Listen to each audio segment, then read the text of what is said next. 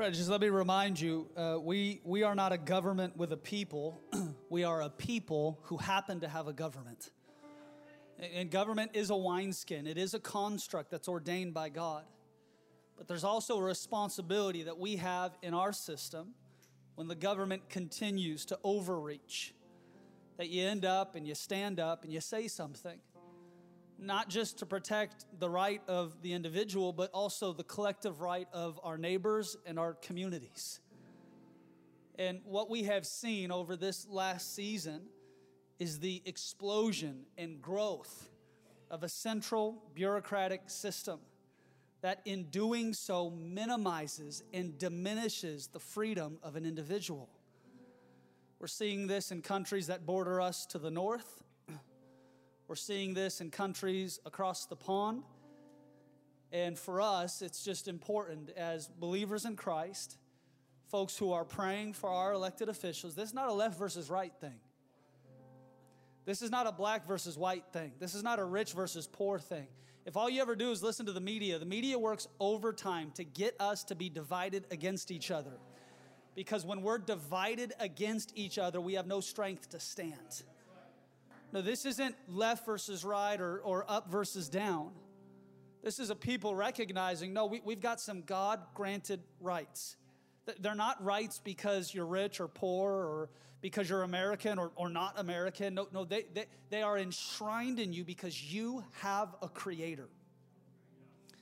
And when you deny a creator and when you deny the existence of God, then you're right. Rights do come from government. But when we are people who believe in a divine creator and a divine author of life, then we understand that when he breathed into dirt and made Adam, what became engendered to Adam was this concept of natural, God given rights. And so for us, uh, we just wanted to, to, to, take some time to create some language, create a video that helped express that. I, I, I think it's unfortunate how poor many churches' public theology is. And by that I mean this if our theology only impacts what we do here on Sunday mornings in the time span of a 90 minutes, then our theology isn't that great. No, our theology governs not just what we believe to be true about God, but what we believe to be true about the world we live in. And so, in order to have a public theology, we've got to understand some of these concepts that Scripture speaks to. And that video will go live today at about noon. And if you'd like to help us share that, you're more than uh, welcome to. Hey, I wanted to begin today by sharing with you 12 reasons why I, as a pastor, have decided to quit attending sporting events. 12 reasons why I, as a pastor, have decided. Now, some of you already decided, but I'm just I'm giving you my 12 reasons today why I, as a pastor, have decided to quit attending sporting events. Number one, coach never came to visit me. coach never came to visit me. Number two, every time I went, they asked for money. Number three, the people sitting in my row didn't seem very friendly. Number four, the seats were very hard. Number five, the referees made a decision I didn't agree with. Number six, I was sitting with hypocrites. They only came to see what others were wearing. Number seven, some games went into overtime and I was late getting home. Number eight, the band played some songs I had never heard before. Number nine, my personal favorite, the games are scheduled on my only day to sleep in and run errands. Number 10, my parents took me to too many games when I was growing up. Number 11, since I read a book on sports, I feel that I know more than the coaches anyway. And number 12, I don't want to take my children because I want them to choose for themselves what sport they like best. Those are my 12 reasons. Maybe you bear witness with some of those, but just ponder on that. I like something George Whitefield once said there are many men who preach the gospel better than I, but none who preach a better gospel. We've got the best news that there's ever been. The gospel is not good advice, it's not nice philosophy, it's not some great teachings, it's good news the news that is announcing that the king and his kingdom has arrived, and that changes everything.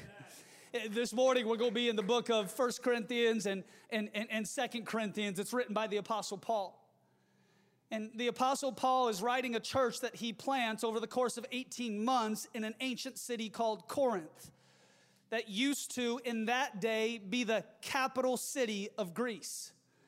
And if you think this church has problems, or if you think your family has problems, just go ahead and take comfort in First Corinthians and in Second Corinthians because church in theory is always less messy than church in practice.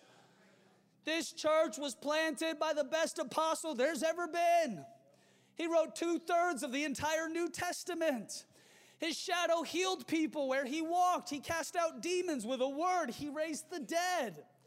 And he planted a church in Corinth that was led by and attended by people who were largely dysfunctional.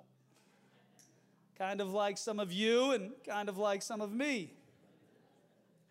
The ancient city of Corinth was one of the most important commercial cities of the day. It controlled much of the shipping between the east and the west. It was a center of culture, it was a center of art, it was a center of trade. The city's chief deity was a goddess named Aphrodite, the goddess of love. And a thousand professional prostitutes served in the temple dedicated to her worship in the ancient city of Corinth. And in 1 Corinthians 6, the Apostle Paul writes this to the members of that church Or do you not know that the unrighteous will not inherit the kingdom of God.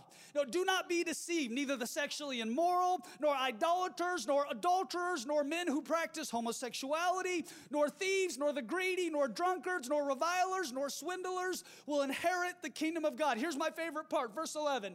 And such were some of you, but you were washed and then you were sanctified, and then you were justified in the name of our Lord Jesus Christ and by the Spirit of God. It's not just that Christ washed you because he forgave you, it's that he sanctified you, made you holy, and he justified you and made you right. Here's what I found the only folks offended by Scripture are those who refuse to be transformed by Scripture. And without fail, every time I've met an individual who is quote unquote deconstructing, they start with denying the authority, validity, inspiration, and sufficiency of Scripture. Did God really say? If you're going to be a heretic, at least be interesting. Maybe the greatest theological crime of the deconstruction movement is just how painfully boring and predictable their heresies have become. It's always the same trap doubt what God has said, doubt who God says He is, doubt who God says you are, and then eventually walk away from the faith. No, I'm not even preaching on sexuality today, but I think it bears noting that unsurrendered sexuality, whether homosexual or heterosexual, leads people to the same place of bondage. And isn't it easy to be mad at people who sin differently than us? Yet Paul's writing a church of people who've been forgiven been sanctified, been justified, and he's reminding them of how great the love and grace and forgiveness of King Jesus is. Just as some of you were, but you've been washed. Which means this any other identity that you've worshiped in your past life pales in comparison to who Jesus says you are. There's a lot of things that we've done there's a lot of things that have been done to us, a lot of things that we have walked through, but none of them are a match for the shed blood and broken body of Jesus Christ. As some of you formerly were, but you've been washed. In Second Corinthians, starting in verse 7 of chapter 12, the Apostle Paul is inviting the folks who attend this church into a personal story about what he's going through as an apostle. I think so often uh, our temptation in charismatic world is to pretend like everything is awesome and okay all the time. And can I tell you, God can't fix what you fake. And some of us don't like wearing masks, but if we were to be honest, we've been wearing masks at church all our life. And, can I just tell you, Fred? When you can become okay with being transparent with the God who sees everything, anyways, that's when His grace interrupts your cycle of dysfunction and brings healing to your life. And I think there's a coming wave of God's Spirit breathing on our churches. And I think in doing so, it's changing the narrative. It's not a perfect pastor who stands on a perfect stage with a perfect marriage and perfect kids and a perfect family and perfect finances, giving you a bunch of shortcuts, selling you a book or a DVD series on how you can live a perfect life just like him or just like her. It's people who are willing to be transparent about their stuff because it gives credit to the great grace and the great mercy of Jesus who sits on a throne above. No, God's not looking for you to be perfect. He's just asking you to be honest. And in Second Corinthians 12, starting in verse 7, honest is what Paul is. He says this I was given a thorn, watch, in my flesh, a messenger of Satan to torment me. I like how the message translation translates this verse. He says this I was given the gift of a handicap to keep me in constant touch with my limitations. Hear me, friend, how you view your pain determines how you use your pain. It wasn't the Lord who was tormenting Paul, it was Satan. But even in his pain, Paul wouldn't let the enemy have a foothold. Instead, he declared, God is using this for my good. It doesn't have to be good in order for God to use it for my good. I was thinking about this in the context of baking. Nobody wakes up in the middle of the night with a craving for baking soda. Nobody likes baking soda as a standalone ingredient. However, it's necessary for the rising of the dough and how oftentimes we look at pain not as something we crave, it's certainly not something we enjoy, but oftentimes it is a necessary ingredient in the development of our deep, hidden spiritual life. It doesn't come from God, but if you let Him, God can use it for your benefit. It's a necessary ingredient. Sometimes it's the ingredients we would never choose to partake in by themselves that are the most important to the rising of our lives. Some people have what I call a GoFundMe spirit of infirmity. They rather be noticed for their pain than healed from their pain. Some people have a poor me spirit of infirmity. They rather wallow in self pity than allow God to work a testimony through their weakness. But mature Christians have a different perspective. Out of anyone who could have been trusted with the significance of this burden, it was me. And I'm not gonna waste a moment of my trial because God is using this for my good. Remember, friend, the cross doesn't eliminate my pain, it gives purpose to my pain. And that's why we park our lives at the foot of the cross because it is what helps us make sense of some of the things that we walk through. In Luke 22, Jesus speaking to Peter says this Simon, Simon, Satan has asked to sift all of you as wheat, but I have prayed for you. Simon, that your faith may not fail. And when you have turned back, strengthen your brothers. Jesus doesn't say, but I will cause this pain to disappear. Jesus doesn't say, but I will cause you to never be tempted. Jesus doesn't say, but I will cause every trial you face to instantly dissolve. No, he says, but I have prayed for you that your faith may not fail. And when you come back, that you would strengthen your brothers. Why? Because your trial isn't just about you. No, instead, God has anointed your head with the oil of joy in the midst of your trial because your testimony is what gives strength to others who are watching. Now, watch what Paul says in verse 8. that three times I pleaded with the Lord to take it away from me. Three times. Hear me, friend. I'm gonna pray for every sick person to get healed.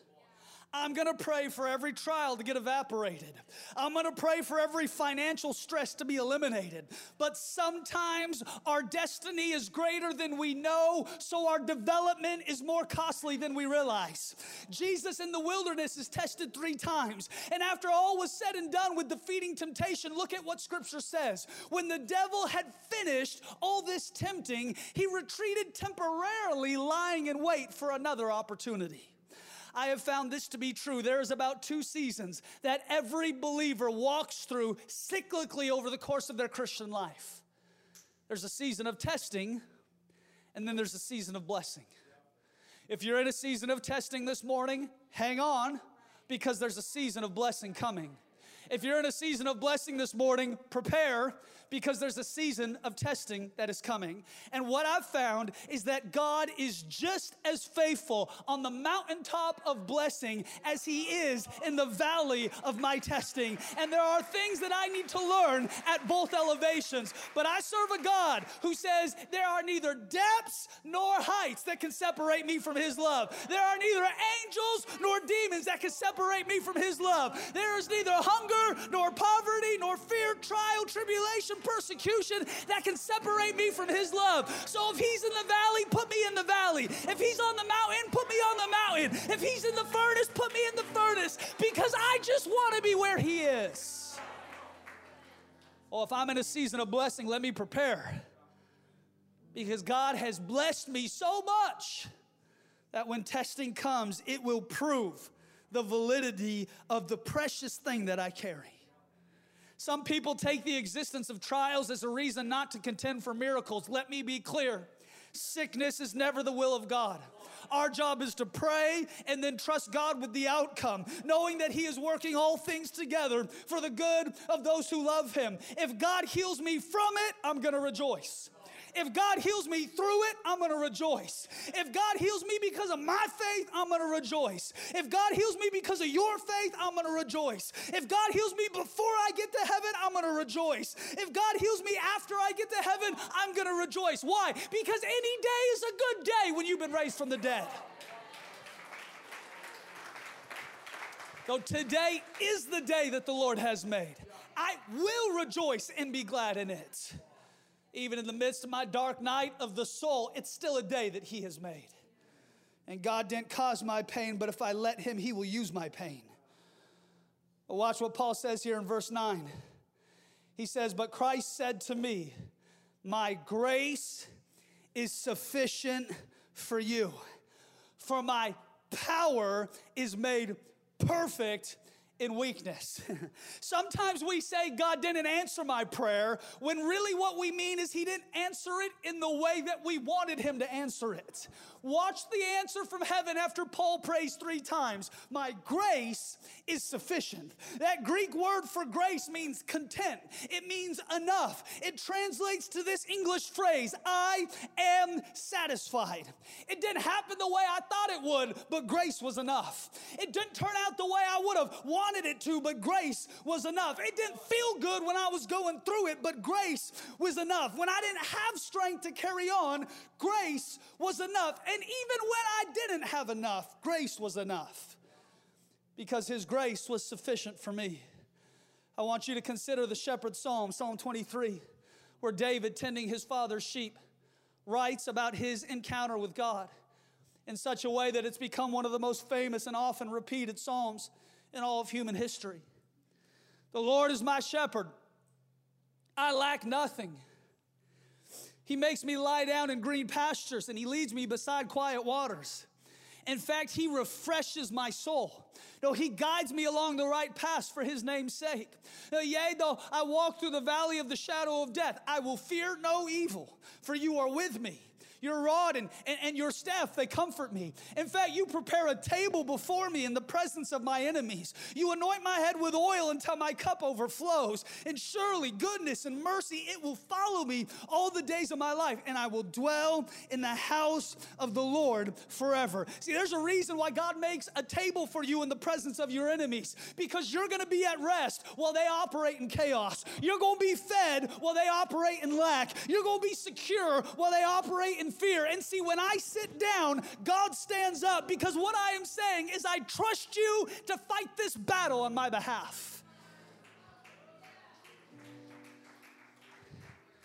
And if the invitation to God's table comes through the valley of the shadow of death, being surrounded by my enemies, then sign me up.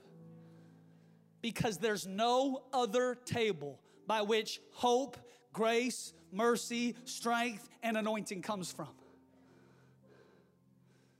No, friend, you can operate in peace when the world is swirling in chaos. You can operate in hope while the world is swirling in depression. You can operate in peace when the world has overdosed on anxiety because the Lord is your shepherd and you shall not want. Why? Because grace is enough. When human answers fail you, grace is enough. When God answers that prayer, but in a different way than you wanted Him to, guess what? Grace is enough. I love how God responds to Paul, the one who the Lord worked unusual miracles through, the one who could pray for anybody else and see them healed, but it didn't work for him. And it's like God leans in and he says, Paul, my grace is sufficient for you.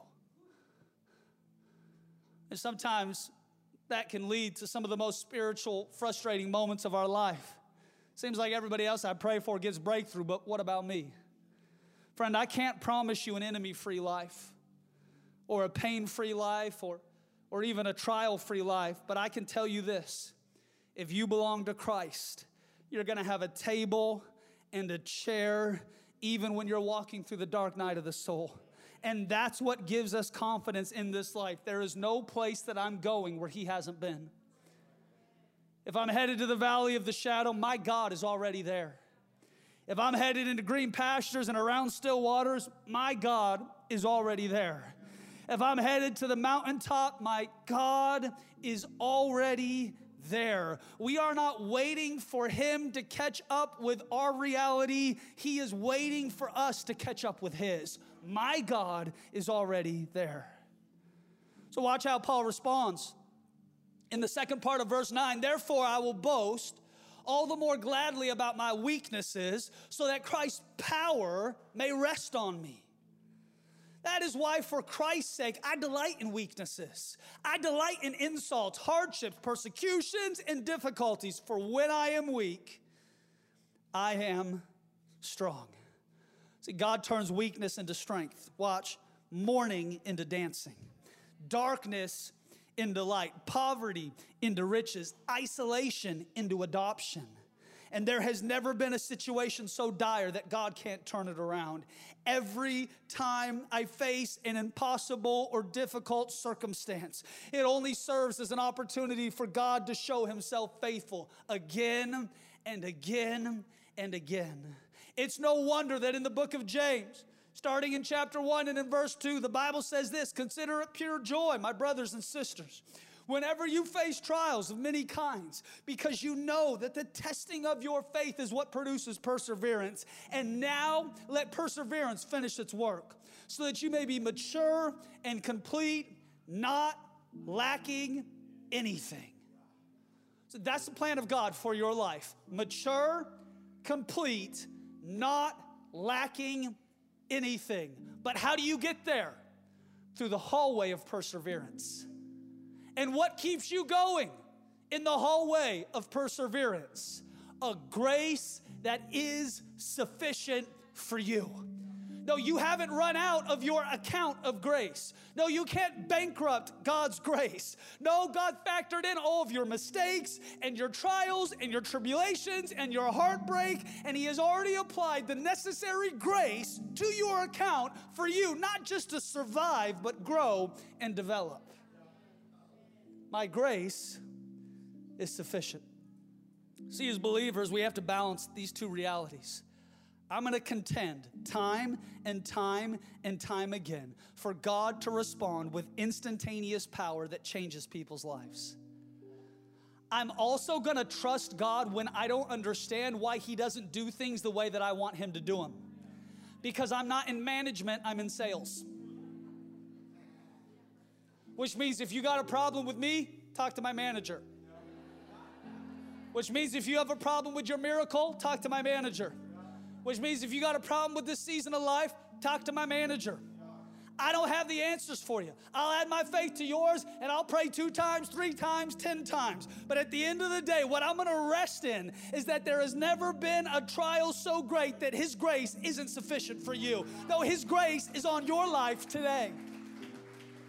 And in fact, it's an anointing that comes on your head that causes you to even have joy in the midst of other people's sorrow. But I'm telling you, this is who we are. This is what God says we are. And by His strength, and by His mercy, and by His grace, we're going to continue on that journey. He is the author, and He is also the finisher. And in fact, He knows the beginning all the way from the end. He is the Alpha and He is the Omega. He hasn't failed us yet.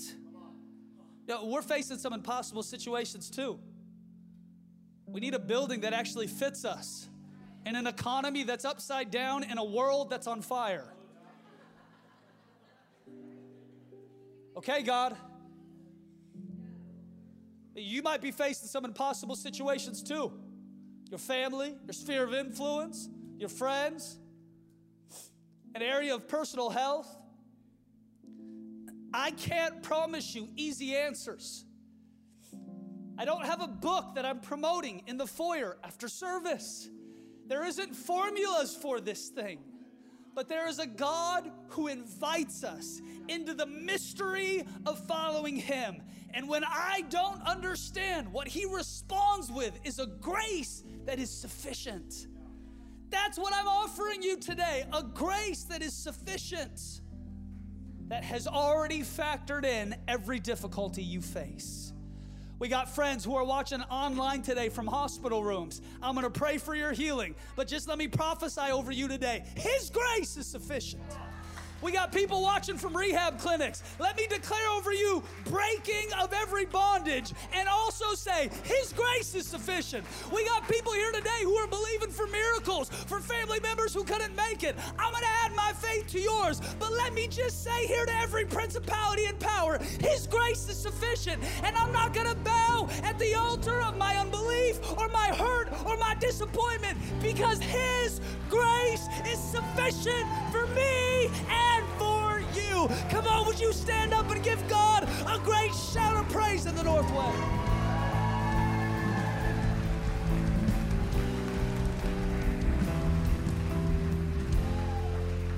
Come on, friend, let me pray for you.